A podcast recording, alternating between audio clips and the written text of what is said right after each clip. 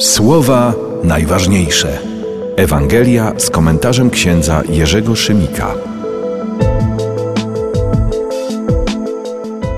Jezus przyszedł nad jezioro galilejskie.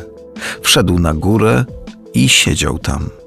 I przyszły do niego wielkie tłumy, mając z sobą chromych, ułomnych, niewidomych, niemych i wielu innych, i położyli ich u jego stóp, a on ich uzdrowił. Tłumy zdumiewały się, widząc, że niemi mówią, łomni są zdrowi, chromi chodzą, niewidomi widzą. I wielbiły Boga Izraela. Lecz Jezus przywołał swoich uczniów i rzekł: Żal mi tego tłumu. Już trzy dni trwają przy mnie, a nie mają co jeść. Nie chcę ich puścić zgłodniałych, żeby ktoś nie zasłabł w drodze.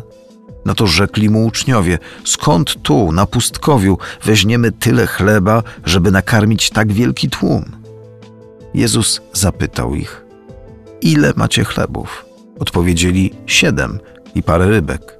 A gdy polecił tłumowi usiąść na ziemi, wziął siedem chlebów i ryby i odmówiwszy dziękczynienie, połamał, dawał uczniom, uczniowie zaś tłumom.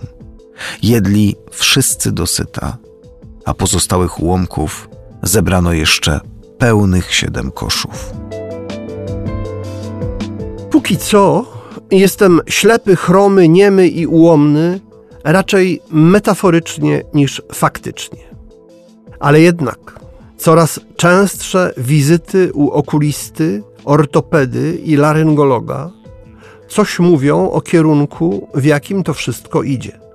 To oczywiste. Przestanę widzieć, czyli czytać, pisać, mówić, czyli wykładać, głosić, chodzić.